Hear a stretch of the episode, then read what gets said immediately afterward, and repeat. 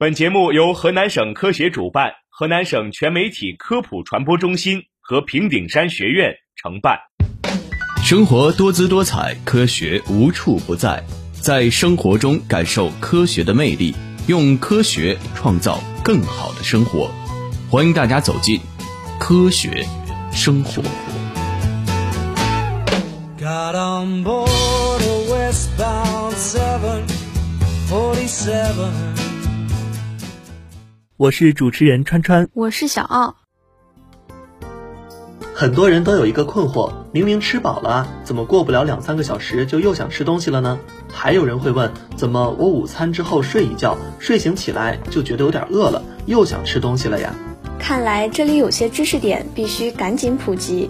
那知识点一呢，就是在餐后的几小时内的血糖最低值就是血糖谷值。在理论上来说，在吃了富含碳水化合物的食物前后，如果测定血浆中的血糖含量，会发现血糖呈现先上升后下降的曲线，称为餐后血糖反应曲线。如果以餐前的血糖水平为零，那么这个餐后的血糖曲线就反映出进餐前后的血糖波动情况，可以称为血糖增量曲线。在进餐之后呢，曲线呈现上升态势，说明血糖是升高的，数据是正数，最高峰的数据称为血糖峰值。但是过一段时间之后，在胰岛素的作用下，血糖又会下降，有些点的血糖数据是有可能出现负数的，在某些时间点有可能会出现一个餐后几小时内的血糖最低值，称为血糖谷值。这个谷值的血糖数据有可能会低于进餐之前的值。换句话说呢，以餐前为零来说，这个值就是负数了。这个时段也称为血糖洼地。知识点二呢是控血糖能力弱的人容易出现血糖洼地。血糖控制能力良好的人，在吃了高血糖生成指数的碳水化合物餐食后，他们的餐后血糖反应是一条类似山峰至缓坡的曲线。先上升再下降，但降低的趋势比较缓和，最后达到基本稳定的状态。即便到餐后四到六个小时，血糖都不会比空腹时的数值明显降低，而是保持稳定。但是对部分控血糖能力弱的人来说，如果吃了高血糖反应的餐食，他们的反应却是这样的。会先出现一个较大的血糖高峰，然后提前下降到餐前水平以下，出现一个比较低的餐后血糖谷值。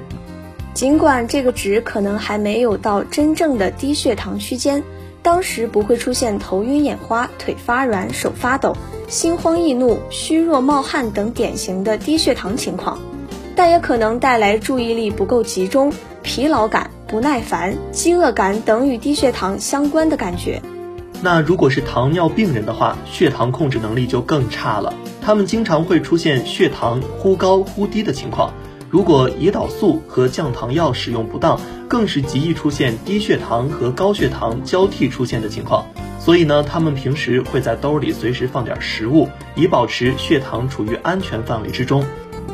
那么知识点三呢，就是。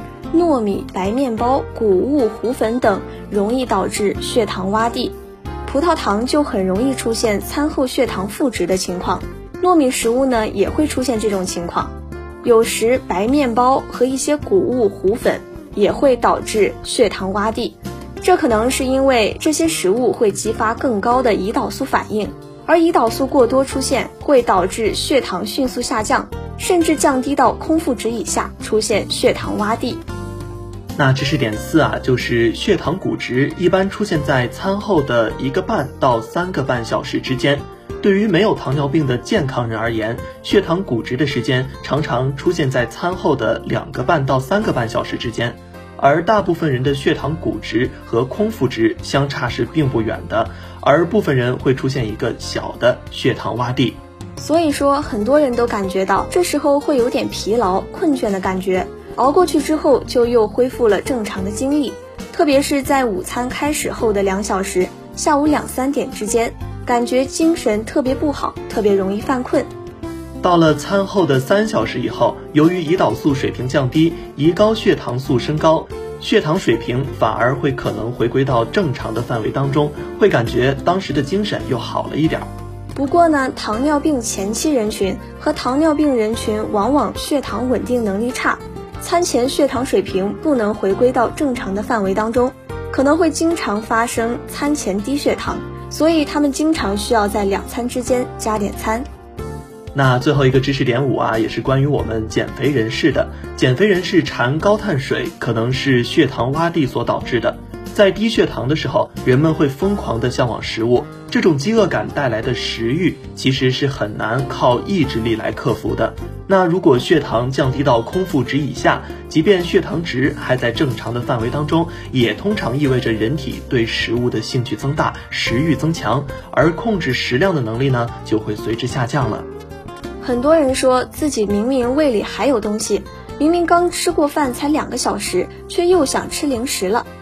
也有人十二点吃了饭，睡午觉起来一点半，突然觉得又想吃高碳水化合物的食物了。这些情况呢，很有可能是因为血糖洼地造成的。其实啊，咱们每个人的遗传不同，体质不同，对食物的反应也各不相同。但无论如何，从理论上说，凡是有利于维持血糖稳定的因素，比如吃多样化的健康饮食、规律运动、餐后散步、情绪稳定、良好睡眠等，都是避免血糖洼地产生的重要的措施。你们记住了吗？